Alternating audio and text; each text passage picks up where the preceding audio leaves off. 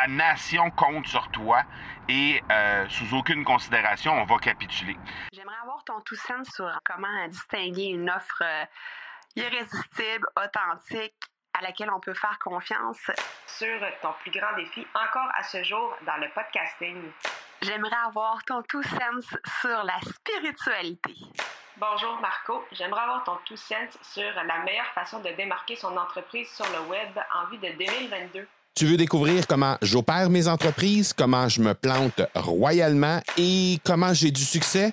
Bref, avoir mon avis sur divers sujets, ben, le podcast Two Sense de Marco va te plaire. Chaque jour, je te livre mon Two Sense sur une foule de thématiques en lien avec l'entrepreneuriat ou non.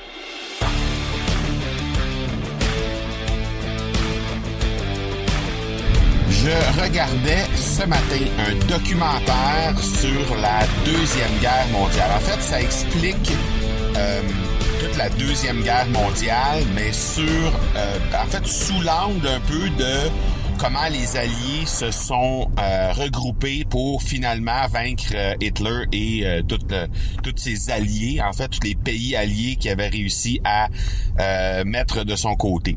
Et il est arrivé quelque chose euh, au tout début de la guerre, en fait, juste euh, au moment où euh, Hitler repoussait les armées britanniques et françaises vers la plage de Dunkerque. Et à, à, cet endroit-là, ça a été un point tournant qui a fait en sorte que la guerre a commencé à basculer de l'autre côté. C'est ce qui a fait aussi que les Américains, éventuellement, ont, ont, ont embarqué, hein, ont emboîté le pas chez les Alliés pour finalement ben, joindre, joindre les forces euh, alliés pour faire en sorte que on puisse euh, euh, vaincre Hitler et tout, tous les copains de Hitler, si on peut dire. Et et ce qui est arrivé, en fait, c'est à un certain moment, il y a eu Winston Churchill qui a communiqué avec son son chef de guerre qui était sur place à Calais, en fait, et qui était sur place et qui disait, en lui disant, écoute, la nation compte sur toi et euh, sous aucune considération, on va capituler. Alors, euh, ça fait en sorte que l'armée britannique à ce moment-là, euh, sous les sous les ordres du chef de guerre Robertson, ont vraiment littéralement tenu le fort malgré qu'ils étaient trois fois moins nombreux que les Allemands.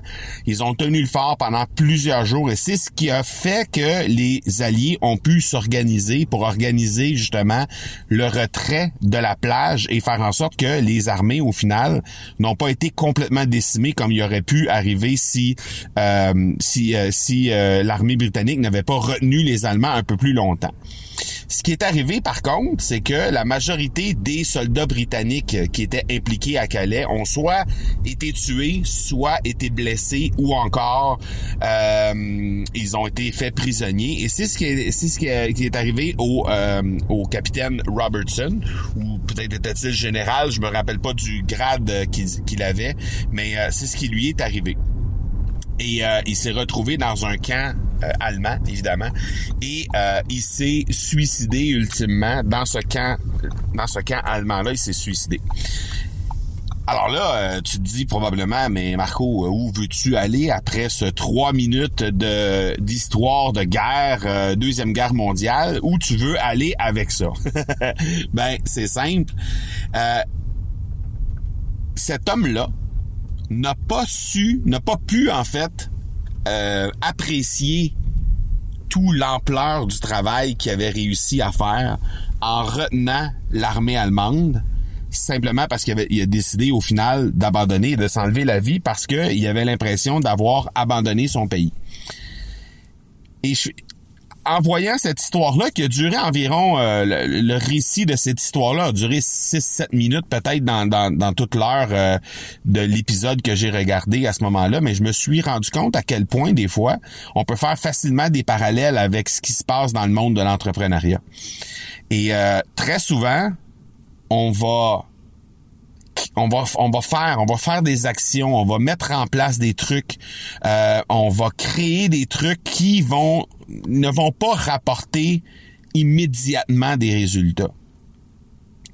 Et euh, et très souvent, ben, euh, soit je, vois des gens qui abandonnent en cours de route et ils abandonnent alors qu'ils sont rendus tout près du but. Hein? Ils sont en route vers le fait de générer des résultats à l'aide des actions qu'ils ont mis en place mais au lieu de persister, ils abandonnent après quelques mois, quelques semaines dans certains cas, mais souvent c'est quelques mois ou quelques années, ils abandonnent alors qu'ils étaient si près du but. Il y a une image qui circule aussi sur LinkedIn euh, qui euh, qui met en, en, en, lumière un mineur qui est en train de creuser un tunnel et euh, on voit le mineur arrêter juste avant d'arriver vraiment au gisement d'or ou de, pierres précieuses et retourner euh, euh, euh soudainement abandonner en fait euh, le, canal en question alors qu'il était à quelques centimètres de, de trouver le gisement parce qu'il y avait un très très très très long chemin à creuser puis là il était tanné de creuser donc il a, il a